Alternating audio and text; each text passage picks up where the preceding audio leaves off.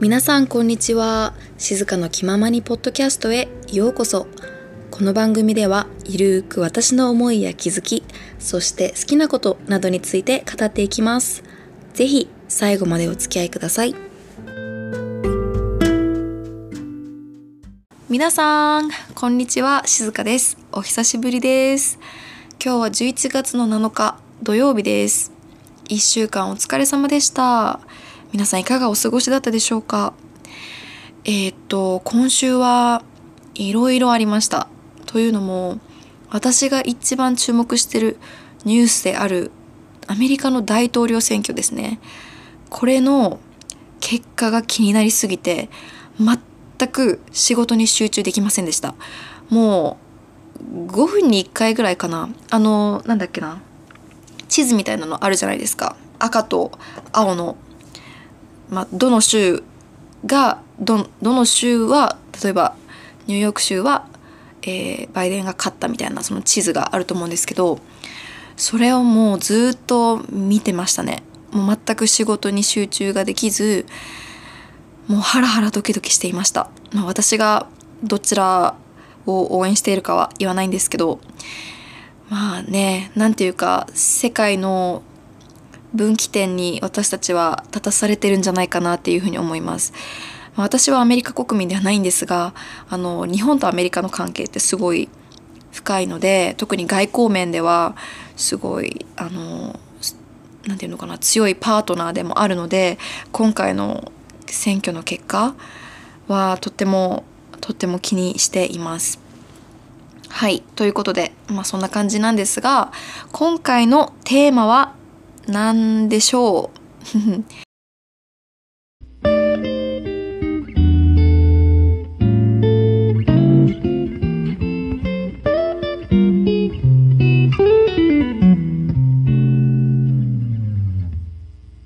はい今日は言葉の力について話していきたいと思います。言葉の力です。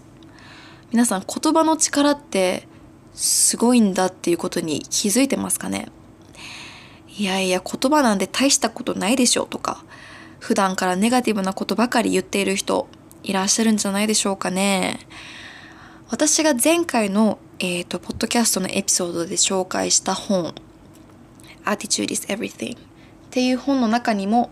実は言葉には気をつけろっていうふうに書いてあるんですよ。あの人間が発する言葉っていうのはそのその人の結果につながってるんですよその人の、まあ、言葉がもともたらす力っていうのはすごいのでネガティブなことばっかり言ってる人はネガティブな結果の人生になりうるし、まあ、でもだからといってポジティブなことを言えば必ずしも幸せな人生を歩めるとは限らないんですけれども私的には少なくともネガティブなことばっかり言ってる人よりかは楽しくて明るい人生になると思っています。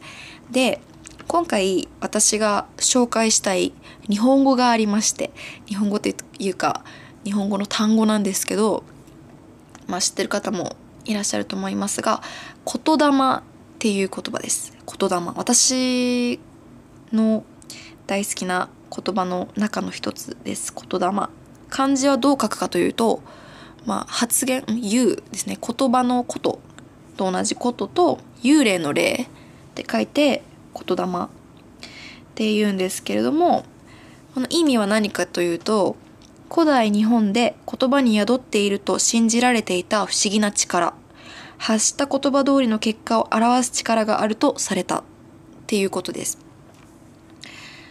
まあ昔の人もねそういうふうに言ってるんで 間違いないと思うんですけどやっぱり言葉には不思議な力が隠されてるんですよね。言霊には気をつけた方がいいです。口に例えばなんだろうな。どうせって言葉あるじゃないですか。どうせ私にはできないとかなんだろう。あとはやっても無駄でしょ？みたいな。もうそういうことを言うと必ずそうなります。もうこれは断言します私が。私の周りの友達を見ていてもいるんですよね。やっぱりネガティブなことばっかり言ってくる人とかあとは人の悪口ばかりを好んで言う人もう愚痴ばっかりみたいな。そういう人ってなんだろう。なんかその多分ストレス発散になると思うんですよね。人のことを悪く言ってて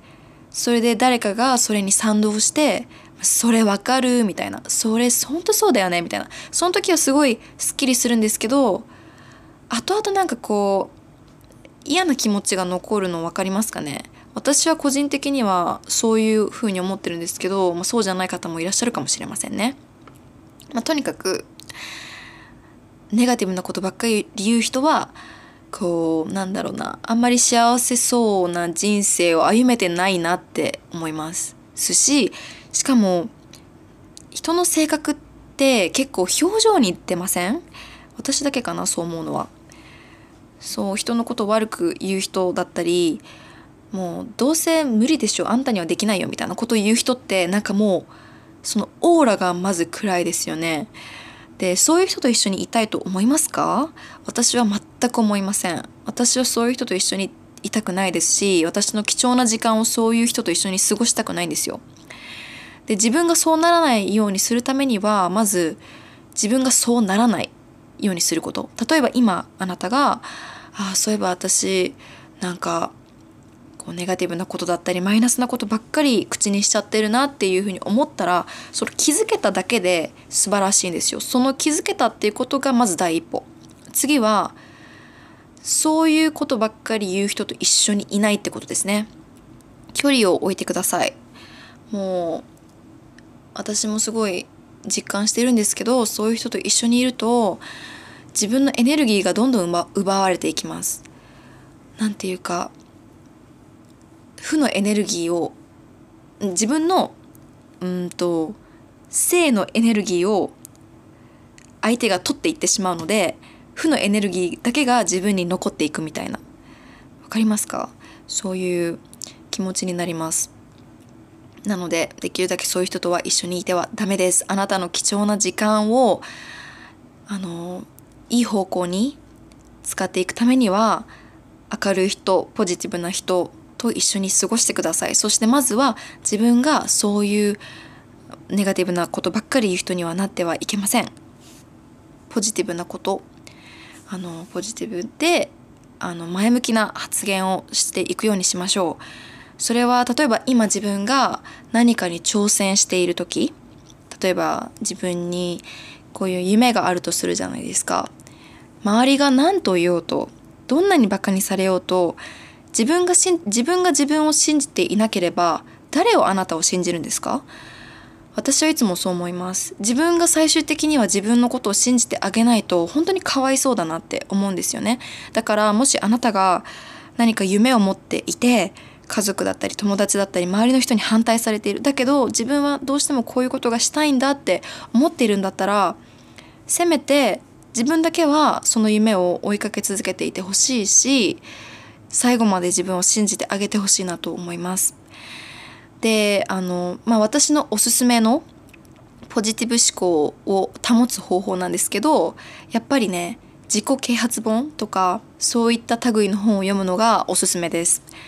私が前回おすすめしたような本でもいいですし、まあ、日本語でもたくさんあの出版されていますので是非書店に行ってそういう本を手に取ってみてくださいあとは最近オーディオブックっていうのが流行ってるみたいですね私はまだよあの試したことないんですけどまあながら作業でもできると思うのであの自己啓発本のオーディオブックだったりあとはま YouTube とかにもいろんなあのポジティブなすごい前向きになれるような動画を作っている方々がたくさんいらっしゃるのでそういった方の動画を見てあのいい影響を受け続けてほしいと思います。では今回はこの辺でまた次回のエピソードでお会いしましょう Have a good day! Bye!